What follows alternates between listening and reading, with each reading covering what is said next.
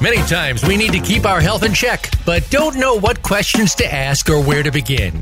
We walk in blindly to our healthcare provider and walk out none the wiser, and maybe even more confused than before. Can you take charge of your health and arm yourself with the questions and preparedness you need? The answer is yes. Welcome to Occupy Health with Dr. Susan Downs. This program will answer your questions and give you the best practices for facing your medical partner in good health. Now, here's Dr. Susan Downs.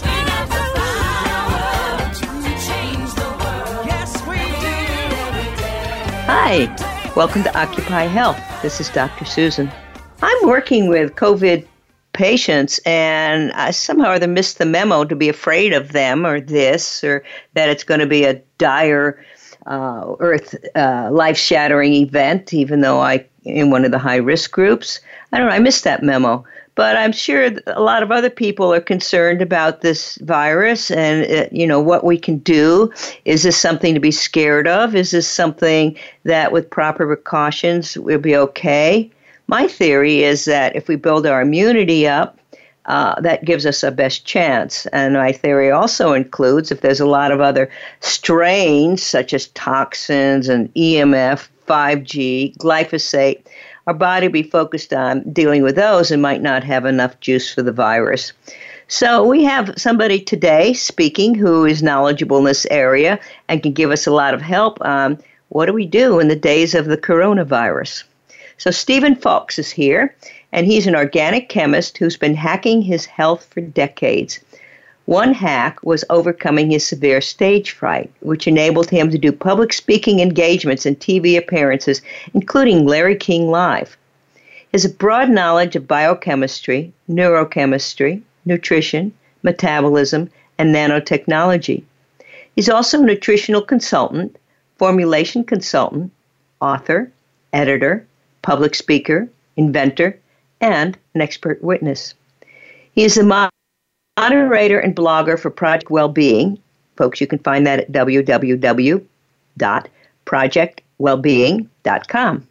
He's the chief chemist at eCycle Systems, the executive director of Cognitive Enhancement Research Institute, that is abbreviated as CERI, and he's the co founder and chief science officer of the Nanopolymer Systems Corporations.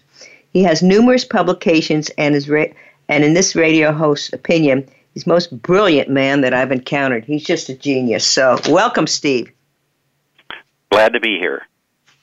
Uh, you know, I mean, uh, it seems that our whole environment is engendering an uh, environment of fear. I mean, there's enough fear going on with people worried about economic security, losing their jobs. How do they pay their rent? How do they pay their mortgage? How do they keep their life safe? So much fear going on. So uh, we're looking to some you know something so we can empower ourselves to maximize our chance for health so uh, what do you suggest well, um, first of all, let me say um, I'm not particularly in a state of fear about any of this. I think the coronavirus is maybe um, two or three times more in terms of the oxidative stress that it causes people than, let's say, the regular flu, maybe two times the the uh, uh, more virulent flus. And a lot of people are catching the coronavirus and not knowing it because their bodies um, oxidation reduction um, stabilization systems are robust. And that doesn't it's not the case when we're dealing with somebody who's elderly or somebody who's um, in a nursing home where they can't get out into the sunlight and get vitamin D, which is protective, and they're not supplemented with selenium. They're eating regular processed food, which is low in selenium, and they're not allowed to take vitamin C or they're not administered vitamin C by their medical director. So there's a lot of risk factors that if we're on our own, we can adopt them to minimize our risks. And, uh, you know, if you're in a hospital or if you're in a nursing home, you don't have that kind of freedom to take steps to protect yourself. Wow.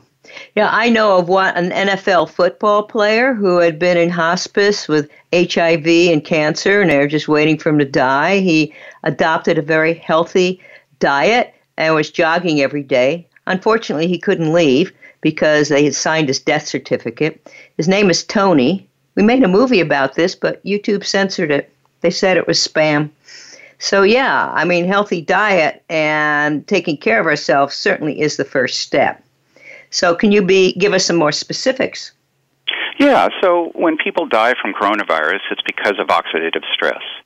There's uh, we have an antioxidant defense system, and at the bottom of that system, the foundation of our antioxidant defense system is our redox buffering system, and this is um, a energy fueled process where the body's energy is tapped between when it's produced as, and, and as fuel and when it's actually um, converted into ATP for driving enzymes. The en- energy is tapped early in the process, and it recycles our antioxidants. So it's it's a an energy driven process that depends on our metabolism. And as we get old, we lose metabolism. If we are, have diabetes or prediabetes, we lose metabolism.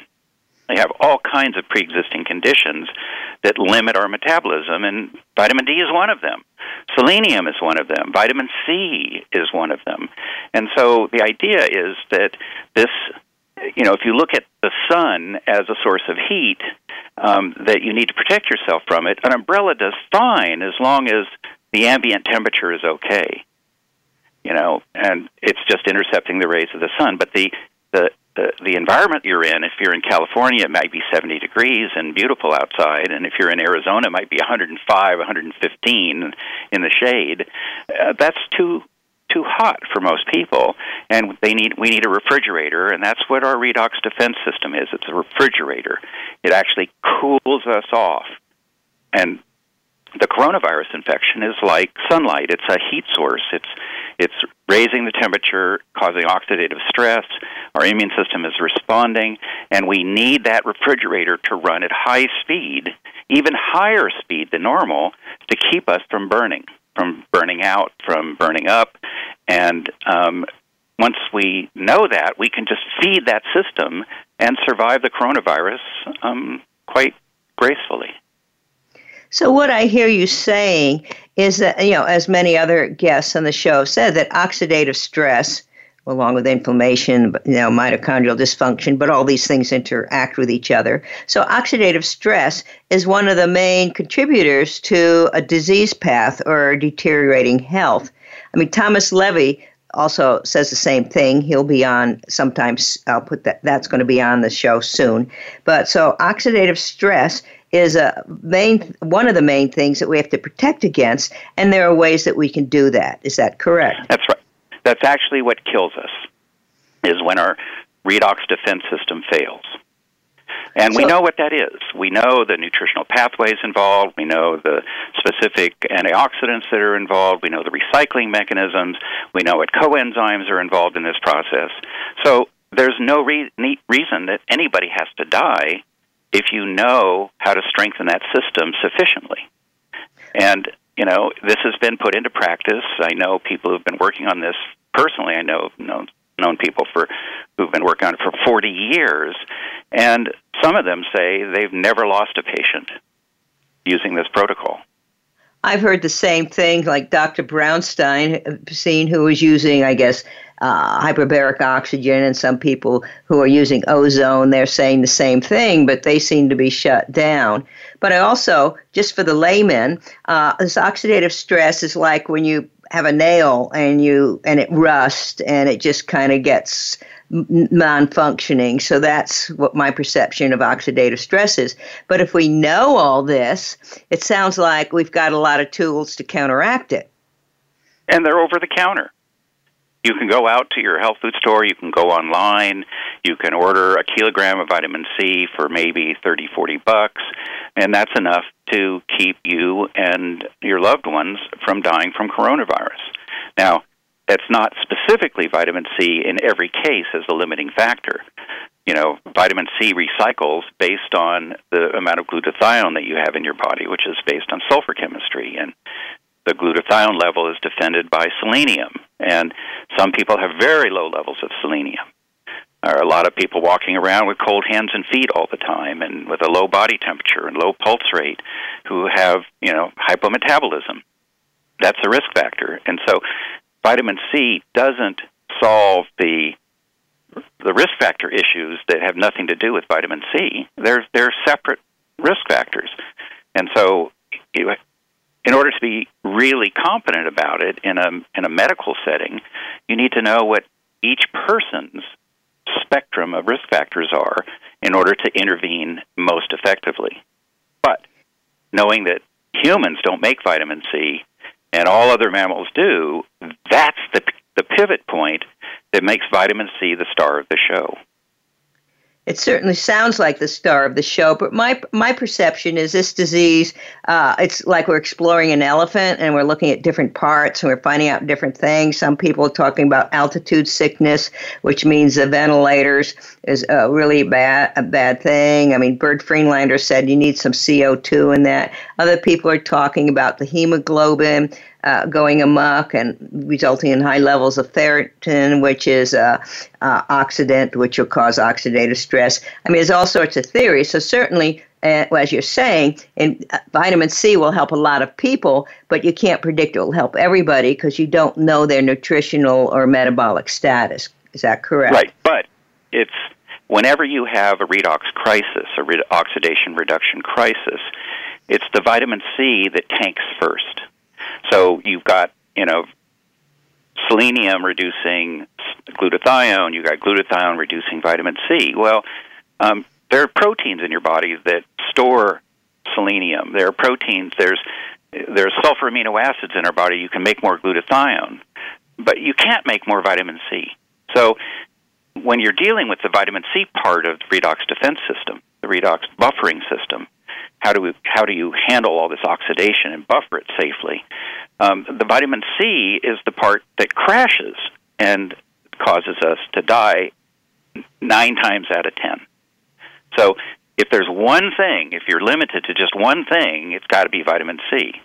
But you can do vitamin C with selenium. You can vitamin C with vitamin D. You can do vitamin C with zinc. You can do vitamin C with glutathione. So but vitamin C comes down to the core because humans don't make vitamin C, and humans have less than 1% of the vitamin C when you're healthy that your dog, your pet dog, cat, um, your your you know farm goat, sheep, you know cow, um, less than 1%. So that's the part that crashes first.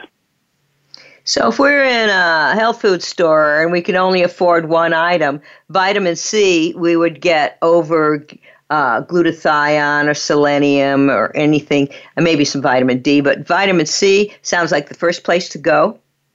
Well, it's certainly the first place to go if you only are going to spend money on one thing. But it's also this is the thing that happens during the infection. So, you know, there's all kinds of literature out there about how vitamin D is um, uh, negatively associated. Well, no, it's the higher your vitamin D, the higher you survive coronavirus. But there's not as much information saying that vitamin D is therapeutic. That if you take vitamin D during an infection, you're going to be more likely to survive. But there's massive amount of vitamin C research that's shown that if you give vitamin C during burns, you give vitamin C during radiation poisoning, you give vitamin C during uh, uh, influenza infections, or you give vitamin C during corona infections, uh, people survive way higher. So, you know, I think vitamin C is the thing that you'd want to do when you're infected.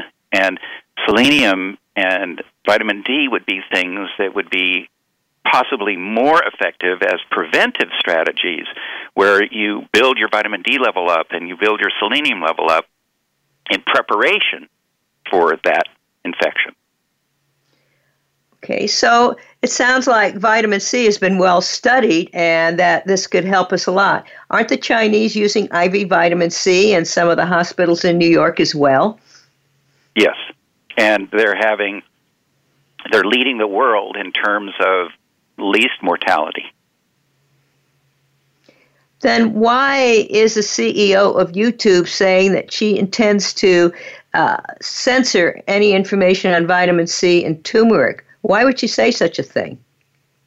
Um, well, I would say uh, stupidity and ignorance, but I know she's not um, stupid. Um, so it has to be ignorance and um, listening to the wrong people. Um, there's a massive amount of political influence coming in on this issue. So on the the main message is there's no cure, which is totally false. Um, you can drop the death rate from coronavirus as close to zero as you want, as long as you understand you're defending the redox buffering system, and vitamin C is the weak link in the redox buffering chain of command. And so, how do you reconcile the public message that there's no cure when there is a cure and that the public message is backed up by FBI raids on doctors' offices that are using vitamin C intravenously and character assassination of doctors who've gone public and um, requests from official organizations to withdraw papers that um, deal with vitamin C. So, one of the most beneficial things that has happened to crony science in the last 50 years has been the fact that coronavirus has caused all the coronavirus publications to bypass peer review. And so we're not having that peer review getting in the way of research coming out. Research is available for people before it's peer reviewed and before the editors of the journal decide to publish it or not publish it. So the censorship and the restraint of of um, behavior in the scientific community is um, at the lowest point it's been, and so the quality of the information is the highest that it's been. Wow. Well, I'd like to make a plug here because my film, The Big Secret, was censored by Congressman Adam Schiff. Uh, I just talked about nutrition with some of the leading experts in the world, but he had Jeff Bezos take it off Amazon Prime. But my agent put it on Vimeo, folks. You can see it there, the big secret. But this censorship of health information that empowers the individual to help his own health and to take matters in his own hands and control his destiny befuddles me. Well, it does, but you know, it's important to realize that 90% of those people who are censoring and are trying to prevent you from wasting your money and hurting yourself, um, they're not really your enemy because they really believe what they're doing. And they believe that nutrition is a waste and that any you're just peeing the vitamins into the sewer and they're not doing anything, even though you pee the drugs that they support into the sewer as well. So you know there's a there's an ideological um, thing that's kind of like you know religious in nature, where it's not about the facts; it's about the the worldview that people are using to to judge facts, and they're like the flat earth Catholics, you know, trying to fight the idea that the earth is round and calling it heresy and saying, you know, it's not true because the Pope said it's a lie and it's not true because the research that you've been publishing hasn't been peer reviewed by priests. Wow. Well, they're doing studies in China now. Are they doing controlled studies with IV vitamin C? Well, nobody knows what's going on in China. I mean, China is shut down in so many ways that um, you know there are publications saying that there are three studies, double-blind studies, going on in China with coronavirus. Um, one study was done and published, but one study doesn't change anybody's mind. Um, and I don't even think four studies, when all of them are done and they all show the same results, that's not going to shut down the CDC and the and, uh, NIH and the World Health, World Health Organization. They are totally committed to this anti-vitamin C campaign. Um, it is the linchpin of their um, public policy and promotion. So um, they're not going to change. So my suggestion for people is don't listen to them. Bypass them. Do an end run around them. Buy the vitamin C on your own. Um, I've got a protocol where you can take vitamin C at home in a way that gives you n- near medium dose IV effects. So in China, they're using 24 grams every 24 hours, 6 grams four times a day by IV. And in the hospitals in New York and other places in the country, they're using um, 3 grams four times a day for 12 gram doses. Well, 12 to 24 grams is stuff that you can do orally. And so all you need to is follow this protocol where you're timing the the dose of vitamin C to to shorter and shorter periods of time to maximize your dose so that you get you get the full advantage of your body's thirst for vitamin C. And as you get sicker, your thirst rises and your your ability to absorb vitamin C. So if you're healthy, inhale six grams might give you diarrhea. But if you've got coronavirus, six grams is nothing. Your body is still thirsty after you feed it six grams. So you just start off, you know, doing one gram every two hours, and then you do one gram every hour and a half, and then one gram every 50 minutes, and 40 minutes, and 30 minutes, and and by just timing these doses, uh, your your basic investment is a kitchen timer and vitamin C. Okay, so let me see if I can understand your protocol. So, pre infection, pre symptoms, how much vitamin C would you recommend per day? And when you have symptoms, what do you recommend? And when you think you've actually got the virus, what do you recommend? Well, I take um, two to four grams a day, which puts me at a at about 10% of the mammal dose of vitamin C. So I'm looking out and I'm seeing cats and dogs, I'm seeing goats, horses, and pigs, I'm seeing all these animals in the world, and with the exception of a few that don't make vitamin C, they produce roughly 10 or 20 grams a day for an animal of our size. So I'm looking at that as kind of the reference standard for what animals can handle with vitamin C. And when a cat gets sick, you know, feline leukemia virus or something like that, um, uh, or um, there's a um, uh, a parasite on board or some kind of bacterial infection, the animal will make twice as much vitamin C. So you're talking 20 to 40 grams when they're ill. And so I'm using those kinds of figures.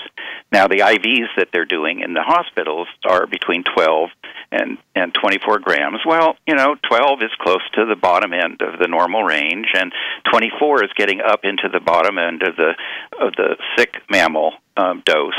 So let's let's go for that kind of thing. And so when you're when I pick you know two to four grams a day, two grams normally, four four grams when I'm you know trying to protect myself from exposure. I run across some, somebody in my house has a virus, for example. Um, I'll bump it up to four grams and. And that, and I, I don't ever have diarrhea. I don't ever have a loosening effect because that's less than my absorption of vitamin C, my maximum absorption of vitamin C that's about 10% of what a normal mammal would make. I'm in that kind of level, halfway between less than 1% and, you know, 100%. I'm at about 10%. And but when I get sick, if if I start, if I go from four grams, I go to six grams, I go to eight grams, and if I have a stool loosening effect, I stop. And then, you know, t- the next dose, I do a little bit more, you know, and and at some point when I'm if I'm getting sicker and sicker, if I have the coronavirus on board, I'm going to get very very sick. I'm going to end up taking 20, 30, 40 grams a day, and my bowel will tell me. You know, when it loosens, that means I'm taking too much, and if it's not loose enough, it means I need to bump the dose. So I'm just continually bumping it higher and higher and higher as my body gets thirstier and thirstier for vitamin C. And then once the virus is handled, my dose will start to drop, and I'll I'll go from let's say 24 grams down to 20, down to 18, and and I'll still be having this loosening loosening bowel effect, and have to drop my dose fat higher, uh, lower and lower until I get down to that two to four grams a day that doesn't give me diarrhea. Okay, and what other things is vitamin C good for? I mean, since oxidative stress is behind most chronic diseases and illnesses we can think of, it sounds like it should be good for everything. So what well, else can it help? It is because it's it's we don't make it, and so you know vitamin C is lower in us than other mammals, and so we have vitamin C deficiency diseases. You know, gorillas, for example, in U.S. zoos develop heart disease because they're fed human food. Well, in the wild in Africa, they don't have heart disease at all. So there is something missing in the way you know gorillas in zoos versus gorillas in the wild, and the, the ant uh, and one of those is vitamin C. And gorillas get you know a fraction of a gram here in zoos, and they get maybe six to ten grams a day in the wild. Great. So yeah, the whole idea of vitamin C being the pivot point gives us a central focus of things. So, you know, when you have an infection, you know, you've got a fever, your immune system's going nuts, your immune system is producing hydroxyl radicals and superoxide anions and stuff. It's trying to kill um, everything that's that's uh, foreign in your body, and your your redox defense system, your your buffering system, has to maintain a minimum degree of control of that oxidative stress in order for your immune system to stay in bounds. So if you lose control of that, what happens? Your immune system goes into hyperdrive, and you get all these cytokines that get sent out. There's no reference point, so it looks like everything is out of control, and the immune system goes into this, you know, massive over response, and we call that a cytokine storm. And so this is what's happening. It's you know, in coronavirus deaths, it's often cited as cause of death. You know, well, vitamin C shuts down the cytokine storm. Selenium shuts it down. Vitamin D shuts it down. So this is all known by scientists, but somehow our public health authorities are determined not to know this and not to acknowledge it. And not only do they not uh, uh, officially acknowledge it, they discipline all of their people who talk about it openly. Wow. It's easy not to know about it because the one hour of nutrition I had in medical school, I slept through it. So it's easy not to know about it. Well, this is also not known by most biologists. I mean, people understand, you know, glutathione and and the role that glutathione plays in cellular redox defense, but they don't understand the dynamics of it and the context of looking at it on a systematic level or a systems systems level of how does the vitamin C dynamic work in animals that can make their vitamin C. They go into hyperdrive. They make more vitamin C when they get sick. They their bodies know that they're wired to make more vitamin C, but humans can't do that. So instead of having less than one percent when we're sick, we have less than a half a percent of the vitamin C that other mammals do. So it's very easy to buy vitamin C. It's very easy to take it. It's very easy to have a kitchen timer where you you set it, and every time the beeper goes off, it's not like you have to measure out your vitamin C and remember what the last dose is. You just take the same dose every time. So all of the mental confusion that you might have and the brain fog from not sleeping well and and having a high fever and uh, having your dopamine out of control and all these kinds of secondary effects that interfere with people's good judgment when they're sick that all goes away with the kitchen timer. It beeps, you take your dose. It beeps, you take your dose. Uh, that's the the simplest kind of a thing. And even if you know you're just taking care of a family member who who may not be able to follow that kind of a protocol, it's it's you don't even need to be a high school graduate to follow a kitchen timer. Well, Okay, now uh, people are being very alarmed by children seemingly healthy getting this disease. Is that mainly the cytokine storm, which can be ameliorated with vitamin C, or what's is it Kawasaki's? Or I mean, I read one place that the highest risk factor is older folks. Well, we can ex- come up with several explanations. Uh, they've got multiple diseases, certain medications increase. Uh, upregulate the virus and they're likely to be on these medications. And then the second risk factor I read in one article is obese children. So, what's going on with these kids, seemingly innocent, uh, ostensibly healthy kids, succumbing to this virus? Uh, they're not healthy. I mean, you know, it's like an iceberg. You know, you can look at somebody and say, you're old. That's the top of the iceberg that's sticking out of the ocean you can look at somebody who's got diabetes and they're injecting themselves with insulin or taking an in, a transdermal insulin like you know drug. You can say, oh well, that's that's a pre-existing condition. It's the top, this part of the iceberg that's sticking out.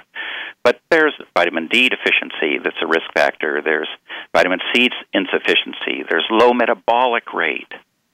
How many people in the world have cold hands and feet and a below normal body temperature? 60%, 40%. It's a major part of the population, and yet it's considered healthy. So I can just say that, you know, we've been, you know, abandoning, we've been distancing ourselves from Mother Nature for so long.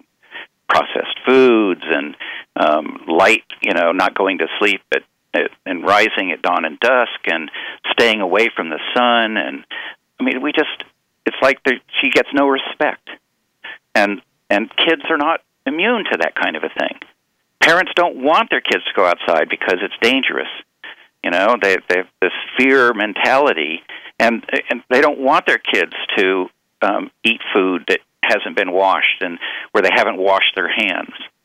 You know, kids that grow up on farms are intrinsically healthier than kids that grow up in urban environments because the kids on the farms get exposed to bugs all the time. They're just their immune system is learning and learning and learning and learning. And kids in urban environments, their mothers make them, you know, sterilize their hands on a regular basis. They can't go out. They can't get as much sun. Um, they're they're living in a bubble, and we have the gall to say uh, that these kids are healthy. They're not healthy. We're not healthy you know and it's time to recognize that what coronavirus is doing is it's exposing those hidden um, aspects of the iceberg wow i certainly want to jump onto this topic because that i mean autism is mushroomed from one out of 10,000 to, I mean, I just read something somewhere, it's one out of 28 somewhere in the South, boys. Uh, one sixth of the kids have a developmental disease. ADHD came out of nowhere and is rampant. Um, Those are all uh, redox related conditions. Yeah, so, exacerbated you know, by toxins, which kids, make the redox worse. Yeah. Yeah. So if you have a compromised redox system, you're more likely to react badly to, let's say, a vaccination or um, a, a, a mercury um, uh, you know skin treatment to sterilize when you when you skin your knee.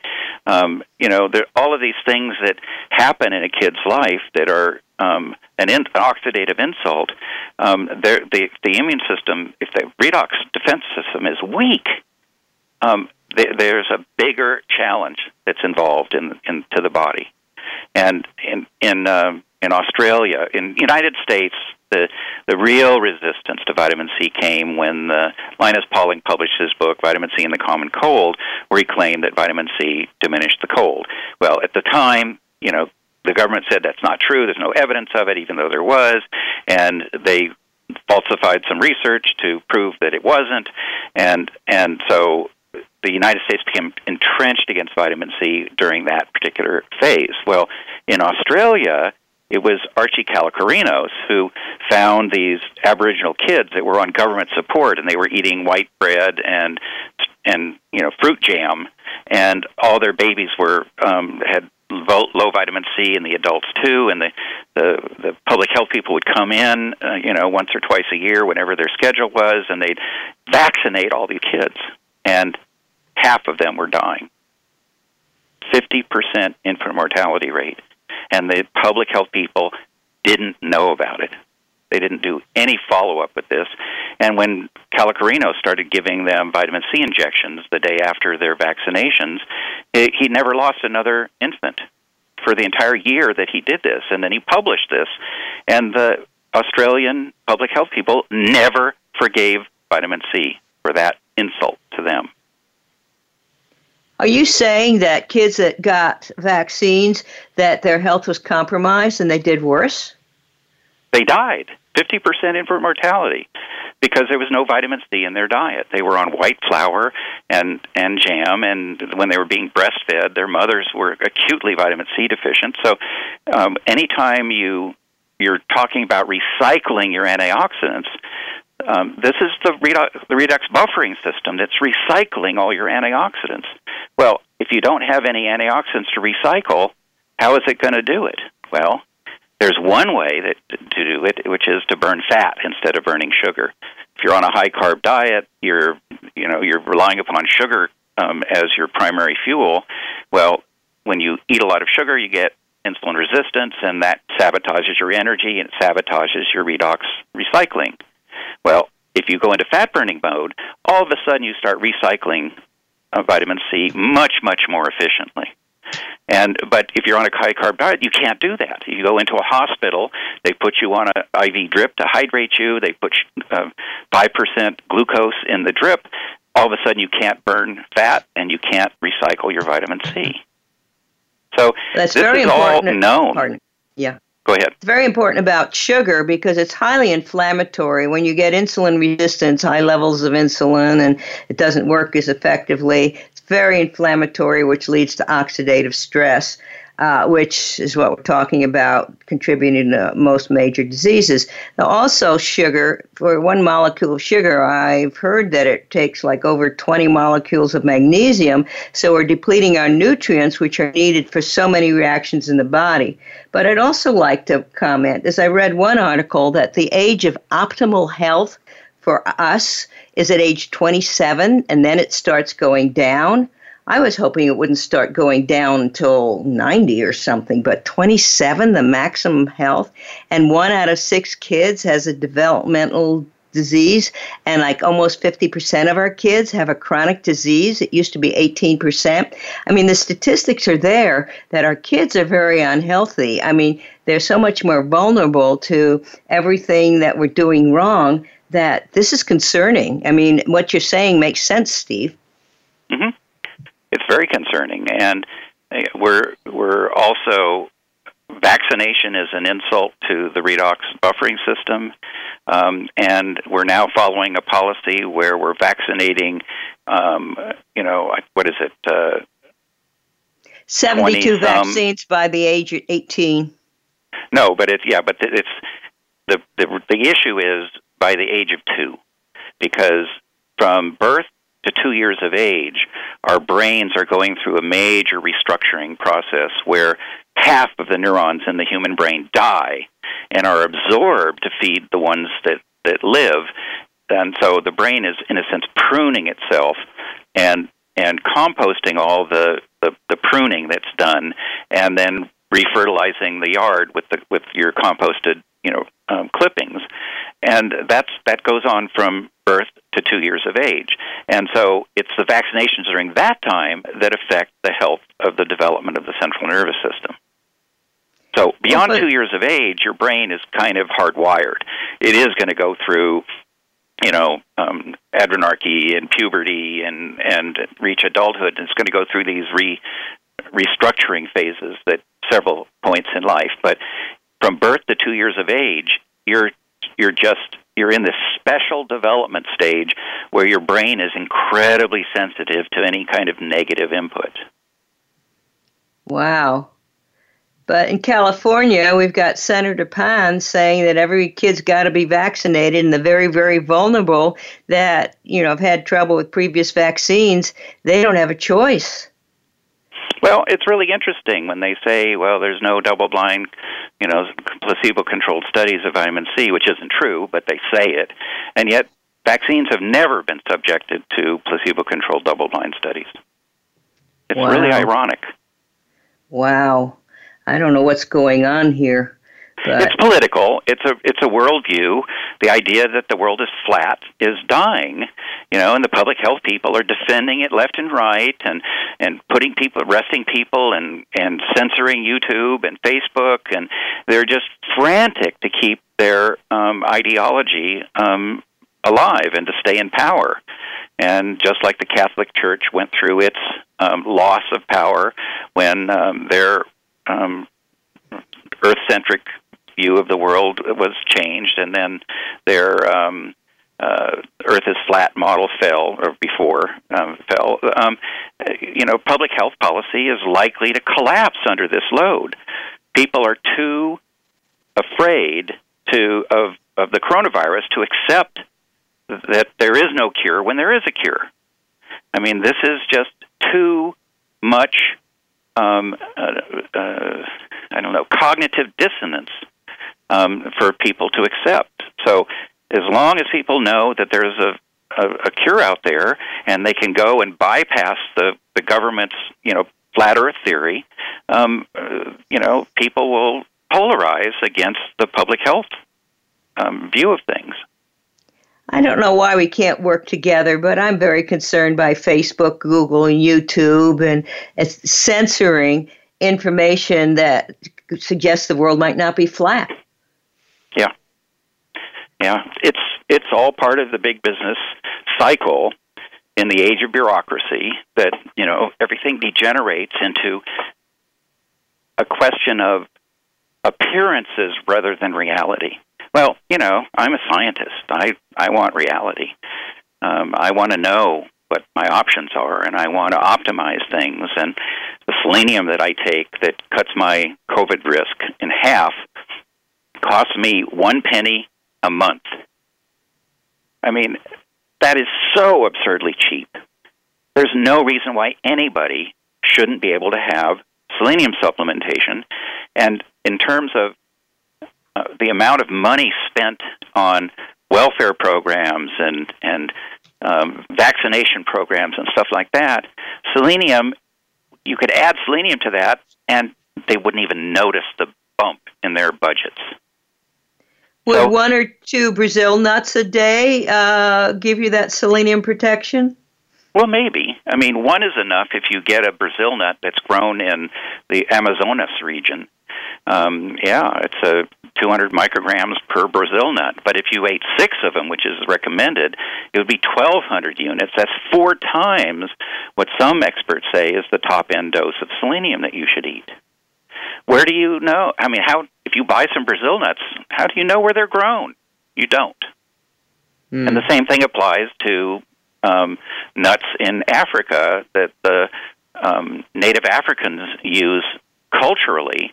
They harvest all these selenium nuts and they make selenium butter like peanut butter and then they eat a small amount of it per day and most of these people who do this are immune to ebola virus which is another one of those scary ones that they say there's no cure for. Well, Dr. Rowen cured everybody he treated with his ozone. So, well, ozone has the ability to improve the recycling rate because ozone is a source of oxygen.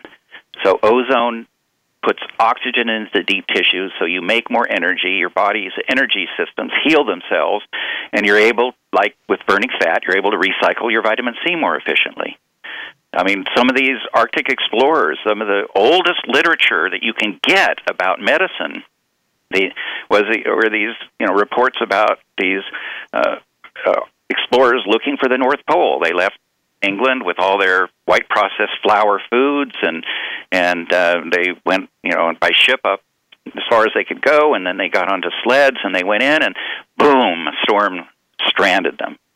So here they are, stuck for an entire winter, unable to move, living in igloos, running out of their food. They had scurvy, their teeth were loose, some of their teeth had fallen out, and they run out of their food, and the, the native Inuit give them some blubber, and they're desperate enough to eat it, and their scurvy goes away. They're eating fat, and their vitamin C levels stabilize, and and, and it's because fat burning recycles the antioxidants better than carb burning when you're insulin resistant. So all of a sudden, these these Arctic explorers eating fat are now in ketosis, and their vitamin C levels are fine, even though their vitamin C intake is as close to zero as you can get. They're not having vitamin C deficiency problems. So um, this is not just about vitamin C intake I mean, vitamin C intake is easier than getting into ketosis and burning fat. That's a much more complicated process, and I think that you know when you're faced with trying to educate people, you know, you need to the KISS principle: keep it simple, stupid. You know, how do you make it as simple as possible? And doing vitamin C with a kitchen timer, that's just the essence of simplicity. you just make a judgment. Do I have a, a stool loosening effect or not? And if you do, you increase the time, and if you don't, you decrease the time. I mean, how simple can you get? wow. So it sounds like ketogenic diet is something that can help us, and we've got many podcasts on that. And well, that's uh, part of the natural antiviral def- defense mechanism. I mean, what happens when you get infected and you run a fever? You stop eating. True. Yeah, so you go into ketosis.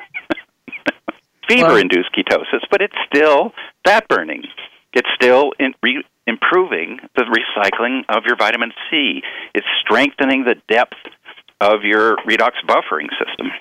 Now, what do you attribute the different intensity with which um, coronavirus has hit different area? I mean, I'm working in San Francisco. We flatten the curve. I work in the emergency room. Nobody's excited about anything there. Eh, mild pace. But New York and Italy, extremely challenged. So, I mean, some people postulate, did studies as connected with pollution. I saw an article about 5G, which is going to be really hard to tease out, folks, because they're beaming satellites down on us, and who knows what's going on where. But what do you attribute the different intensities of how this virus hits, is uh, hitting us and overwhelming some places? Well, it's all about those hidden pre existing conditions. And, um, you know, if you have a culture like in the United States where vitamin D and, and tanning is fine.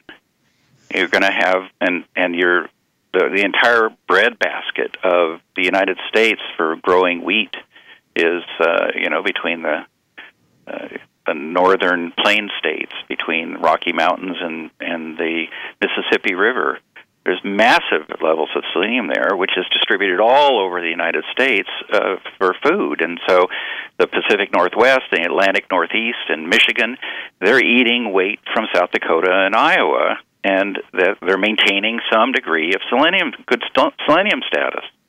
So each of each region of the world is going to have a different kind of base rock and a different kind of selenium availability. You have different cultural orientations towards sun and vitamin D and vitamin A versus beta carotene. In the United States, most consumers think that beta carotene is equal to vitamin A. Not even close. You know, if you want to save a child's life who's hospitalized with with measles, you give them massive doses of vitamin A, 400,000 units, when the U.S. government tells us that 10,000 is the top end for tolerability. That's 40 times the dose, and they do it two days in a row, and 68% decreased mortality. But why New York? Uh, lack of selenium. I, I, there are studies that connect it with pollution. Why is New York hit? Why Italy? Well, it's an urban area. I mean, it's. I mean, in terms of exposure to sun. I mean, I can't say I know what all these risk factors are. I mean, it's an iceberg. It's below the level of the sea, but I do know that there are factors like that, and also weather is a factor. The difference between coronavirus in January and coronavirus in in July is night and day different. I mean, in in July you're in the anti-flu season, and in January you're in the flu season, and just like influenza is a cold damp virus, um, coronavirus is a cold damp virus, and it shows this massive um, seasonality difference. And it's not just about you know temperature; it's also about vitamin D and how much of it is vitamin D related and how much of it is temperature related. Um, uh, nobody knows. There's speculation to both extremes that temperature is more important and that vitamin D is more important. But the point is that government's spending no money looking at these kinds of questions. As far as you can look at in terms of their care of their citizenry, they don't care. They're not spending any money looking at these kinds of things. Well, vitamin China, D. Yeah. Go ahead vitamin D, uh, it seems to be helpful in every single pathway. It seems to help with inflammation, oxidative stress, the gut, any particular pathway you want to look at. Um, it, it, seems to help. You can check out uh, Bill Grant's uh, interview on this radio show, but it seems yeah. to help with everything. So it's no surprise that throwing vitamin D, and I think you said at the pre stages, is something that can help a good preventative pathway. Yeah, we talked about fat metabolism as being better than carb metabolism in most people who are insulin resistant. Well, um, vitamin D drives metabolism. So does testosterone. Uh, but estrogen doesn't. Now, why is male mortality higher than female mortality? Well, males burn their energy um, more capriciously and more constantly. Um, whereas, so that's why they don't live as long as women do. So mm-hmm. um, there's all kinds of bizarre things that happen. So in one of the Chinese studies, they pointed out that having a higher cholesterol, I mean, talk about heresy, higher cholesterol protects you against coronavirus. Yeah, I've Yikes. read that. There was a study that low cholesterol, you don't have a car. I mean, uh, you get a higher carbon pool or something like that. I might have it backwards, and that carbon pool, you know, uh, affects the RNA and DNA so that the virus replicates. So that low cholesterol in one study was a risk factor for uh, coronavirus virility. That's right, but vitamin, uh, but cholesterol is a precursor for vitamin D. So if you use a statin drug and you're suppressing the the material that the body uses to make vitamin D, all of a sudden each hour of sunlight that you collect over the course of a month doesn't count as much. So you know, but but it's a different thing to to to look at not just a, a pathology of having low cholesterol, but the fact that it, what's considered excessive cholesterol, let's say 240, which is you know in the range where most people say, oh, you're at risk of heart disease. Well, your risk of of of uh, vitamin D deficiency, coronavirus death, and um, uh, dementia are down at 240, and that's because when you load up on cholesterol, your body is saturated with cholesterol. One of the precursors gets diverted from making more cholesterol, which you already have too much of, it gets diverted into making vitamin D. So even in a culture like China or Japan, where people are deliberately avoiding the sun, um, their high cholesterol is diverting enough that whatever light exposure they do get, they get them a higher level of efficiency from the, that light to make vitamin D. Well, cholesterol is also important for cell walls and our other hormones. And studies show that half the people who have heart attacks actually have normal cholesterols. And that some people say 225 is a sweet spot for cholesterol, that we're more likely to die if we're under that than over that. So, and also we make 80% of our cholesterol. So rather, you know, why aren't we just figuring out why we're, we're making whatever we're making? I mean, that kind of mystifies me. Yeah, I did a really fun experiment when I was uh, uh, donating blood at Stanford. Um, I think it was like four times a year at the time, and so I would eat a bunch of eggs and then you know, have my blood cholesterol measured, and then I would eat no eggs at all and have it measured. And my liver overcompensates for dietary cholesterol, so my cholesterol was um, 180 when I was eating, you know, two dozen eggs a week, and it was 210 when I wasn't eating any eggs at all. Well, so I did a similar. I did that study. three times because it was so counterintuitive. But you know, this is the kind of thing that people tend to uh, assume that everybody works a particular way, and that's not true. I mean, our risk factors are going to be different from person to person, and our survivability is dependent upon knowing what those risk factors are and being ostriches and sticking our heads in the sand as a matter of public policy and, and the benefit of the pharmaceutical industry is not really where people want to play. They want to minimize their risk for something like this. And I so did a similar. What, I did a similar study. I had a half pound of cheese. The next day, my cholesterol was 220. The day after that, it was down to 200. But anyway, we have like two and a half minutes left. So, would you like to summarize and let people know how to get a hold of you? Because you're a wealth of information. You've got so much more information to give. So, um, well, one of the best the ways that people can keep track of this is I'm writing a book on Patreon, uh, p-a-t-r-e-o-n dot com, which is a artist um, site where um, the the website um, provides a structure for patronage, and anybody who wants to can go on and find an artist and say, "I will patronize you ten bucks per video," or in my case, one dollar per chapter of the book. And I've just been writing this book of multiple chapters, and it's it's um, I think it's I'm going to be writing it for a whole year. It's that much information, and and uh, the amount of information coming out is just so powerful. Um, and so every time I update the book, everybody who's a patron gets uh, gets a copy of it instantly. And uh, so this is a great way where people can stay in touch with the kind of stuff that I follow.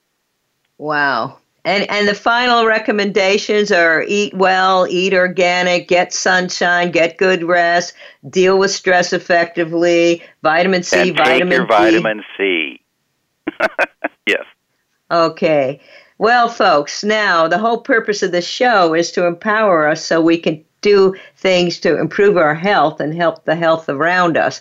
So we want to give this information out. And I want to thank Steve for helping us do that, empowering us. So, with this information, do, do research, help each other, help yourself, uh, consult with your clinician, your physician, uh, give him some information, him or her some information as well. And above all, be well. Thank you for listening. Occupy Health with Dr. Susan Downs can be heard live every Friday at 2 p.m. Eastern Time and 11 a.m. Pacific Time on the Voice America Health and Wellness Channel. Here's to better health for you this week.